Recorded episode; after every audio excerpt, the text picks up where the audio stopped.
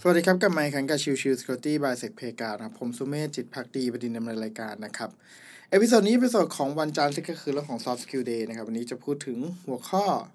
การดูแลและพัฒนาให้คนเก่งๆ เติบโตและอยู่กับองค์กรเป็นนานๆ ไม่ต่างอะไรกับการปลูกต้นไม้นะครับ อันนี้เอามาจากเพจ PRTR นะครับ ก็ผมมองว่าหัวข้อนี้น่าสนใจแล้วก็เป็นประโยชน์ในเรื่องของการบริหารคนในองค์กรเช่นเดียวกัน ดังนั้นก็เลยหยิบยกมานะครับ แม้ว่าตัวบทความจะไม่ยาวมาก แต่ผมคิดว่าเป็นประโยชน์ที่ดีเลยนะครับ หากได้เมล็ดพันธุ์หรือต้นกล้าที่ดีมา แต่เอามาปลูกในดินที่เป็นพิษ หรือขาดความอุดมสมบูรณ์ ย่อมไม่อาจทำให้มันเติบโตงอกงามได้อย่างที่ควรจะเป็น และรอเพียงเวลาที่ต้นกล้านั้นจะเฉาไปตายไปเอง หรือถูกคู่แข่งขุดเอาไปปลูกใหม่ก็เป็นไปได้เช่นเดียวกัน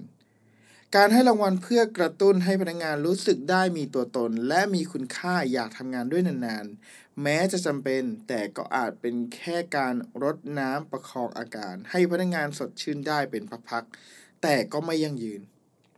เพราะปัจจัยที่จะทำให้คนเก่งสามารถอย่างรากลึก และเติบโตไปกับองค์กรได้อยู่ที่ดินหรือตัวโครงสร้างจากองค์กรเองต่างหาก องค์กรที่อยากจะดึงตัวคนเก่งๆ เข้ามาร่วมงานต้องไม่มองแค่ผลลัพธ์ปลายทาง จนลืมหันกลับมาดูที่ต้นทาง ว่าโครงสร้างที่เป็นอยู่เหมาะสมหรือไม่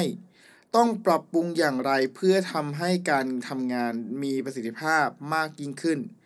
อย่าลืมว่าไม่มีอะไรเจริญงอกงามได้ในดินที่แย่ ไม่ว่าจะหมั่นรดน้ำหรือสรรหาเมล็ดพันธุ์ชั้นดีมาแค่ไหนก็ตาม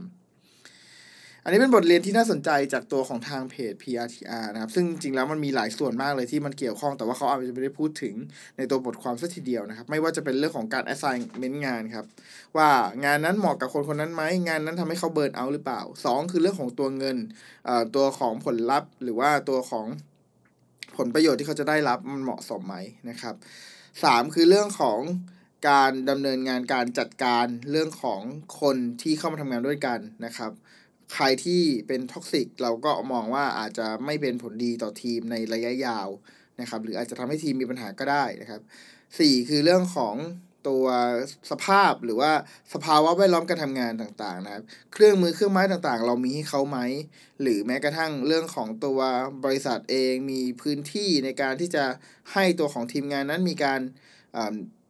พูดคุยกันได้อย่างอ่าเป็นขอบเขตของในหน่วยงานนั้นๆ หรือว่าในแผนกนั้นหรือเปล่านะครับ ส่วนสุดท้ายก็จะอาจจะเป็นเรื่องของการประเมินประเมินอย่างไรให้เหมาะสม ประเมินอย่างไรให้มี คำไม่มีคำคอรหาได้นะครับ อันนี้เป็นสิ่งที่ตัวของผู้บริหารจำเป็นจะต้องคิด เพื่อให้ระบบองค์รวมขององค์กรในการดำเนินงานของแต่ละบุคคลของแต่ละพนักงานนั้นมีดีสิ่งที่ดีที่สุดหรือก็คือดินที่ดีที่สุดนั่นเองนะครับโอเควิสอนนี้ฝากไว้เท่านี้ครับ ขอบคุณทุกๆท่านที่เข้ามาติดตามรับชมใหม่สำหรับวันนี้ลากันไปก่อนสวัสดีครับ